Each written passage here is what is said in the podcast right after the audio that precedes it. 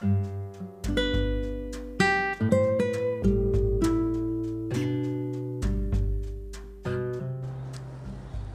காண்கலை சரவணன் அருணாச்சலத்தின் கதை கேளு.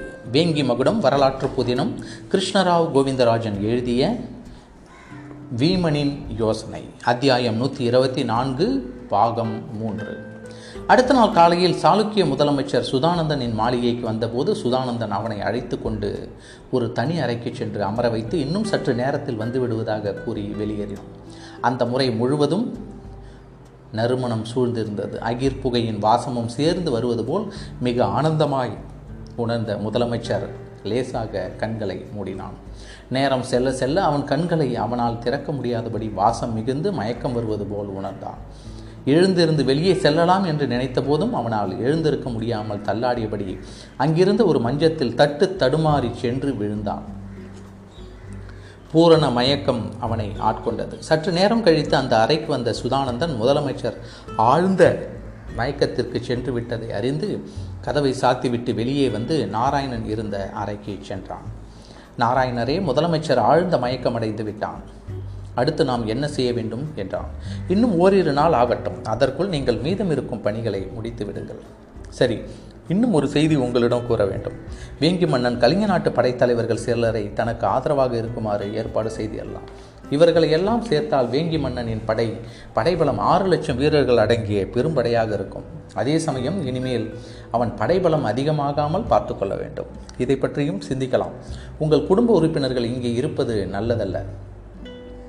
அவர்களை சோழ நாட்டுக்கு அனுப்பிவிட்டு மற்ற காரியங்களை பார்க்கலாம். அதற்கும் ஏற்பாடு செய்யும் என்று கூறிய சுதானந்தன் அறையை விட்டு வெளிவந்தபோது ஒரு பணியால் சுதானந்தனை அணுகி மன்னன் அழைப்பதாக தெரிவித்தான்.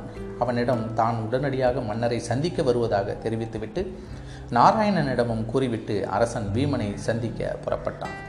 அரசன் வீமன் சுதானந்தனை அருகில் அமரச் செய்தான் அவனிடம் வீமன் சுதானந்தரை இன்று காலை நமது ஒற்றர்கள் ஒரு செய்தியை தெரிவித்தனர்.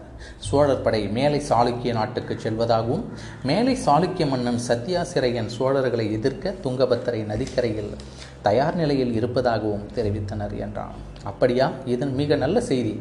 அவர்களின் இரு படைகளும் மோதிக்கொள்ளட்டும். இதில் யார் வெற்றி அடைந்தாலும் பலத்த சேதமடைந்து சோர்ந்து விடுவார்கள். அப்படியா கூறுகிறீர்கள்?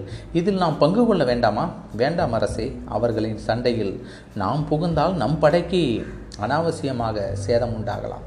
இதில் கலந்து கொள்வதால் நமக்கு எந்த பயனும் உண்டாகாது என்பது என் எண்ணம் என்றான் சுதானந்தன். மேலும் தொடர்ந்து அரசே நமது நோக்கம் தொண்டை மண்டலம் முழுவதும் கைப்பற்றுவதுதான்.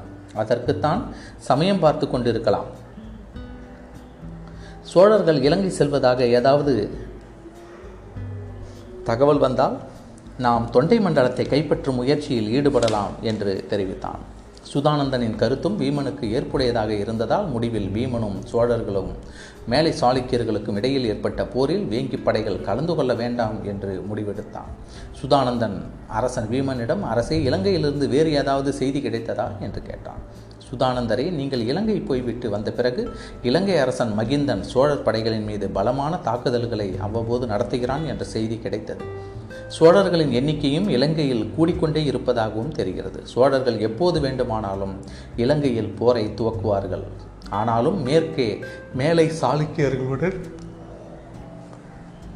போர் செய்யும்போது இலங்கையில் போர் இருக்காது. இந்த போரை முடிவுக்கு கொண்டு வந்த பிறகுதான் இலங்கை செல்வார்கள் என்று நினைக்கிறேன். அரசே நானும் அப்படித்தான் நினைக்கிறேன் அரசே. எனக்கு ஒரு யோசனை தோன்றுகிறது. அதை சொல்லலாமா? சுதானந்தரை தாராளமாக கூறுங்கள். என்ன புதிய யோசனை?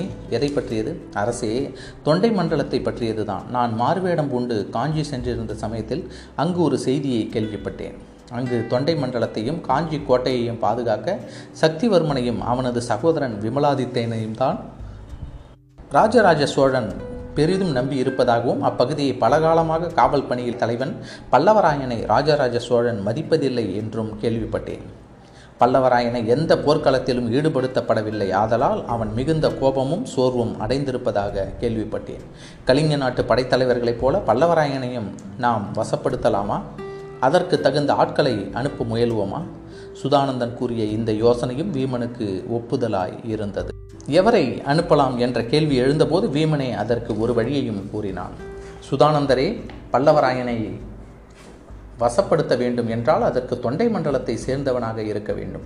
நீங்களே நேரடியாக செல்வது என்பது மிகவும் கடினம். உங்களுக்கு அங்கு ஆபத்து அதிகம். எனவே உங்கள் மருமகனை அங்கு அனுப்பி பல்லவராயனை சந்திக்க கூறலாம். பல்லவராயனுக்கு தொண்டை மண்டலத்தில் பத்து ஊர்களை அளிக்கலாம். நன்செய் நிலங்களையும் புன்செய் நிலங்களையும் பொன்னும் பொருளும் அளிக்கலாம் என்று அவனுக்கு எடுத்து கூறுமாறு செய்யலாம். உங்கள் அபிப்பிராயம் என்ன? இந்த பணிக்கு உங்கள் மருமகன் ஏற்றவரா? இதை அவரால் செய்து முடிக்க முடியுமா என்று கேட்டான் வீமன். சிறிது நேர யோசனைக்கு பின் சுதானந்தன் அரசே என் மருமகன் இதற்கு முன் இப்படிப்பட்ட பணிகளை செய்தவன் அல்ல. இருப்பினும் புத்திசாலி நான் கூறினால் கேட்கக்கூடியவன். எவரும் அறியாதபடி பல்லவராயனை சந்தித்து அவன் ஏற்கக்கூடிய வகையில் கூறும் ஆற்றல் அவனுக்கு உள்ளது. நிச்சயமாக அவனையே அனுப்பலாம். இது எனக்கு சம்மதம்தான் அரசே. அப்படியானால் சரி. ஓரிரு தினங்களில் அங்கு அனுப்ப ஏற்பாடு செய்யுங்கள். உத்தரவு அரசே அவன் அங்கு செல்லும்போது என் குடும்ப உறுப்பினர்களையும் அனுப்பினால் சோழ நாட்டில் அவனுக்கு போர் வீரர்களால் எந்த தொந்தரவும் இராது அல்லவா? என்றான் சுதானந்தன்.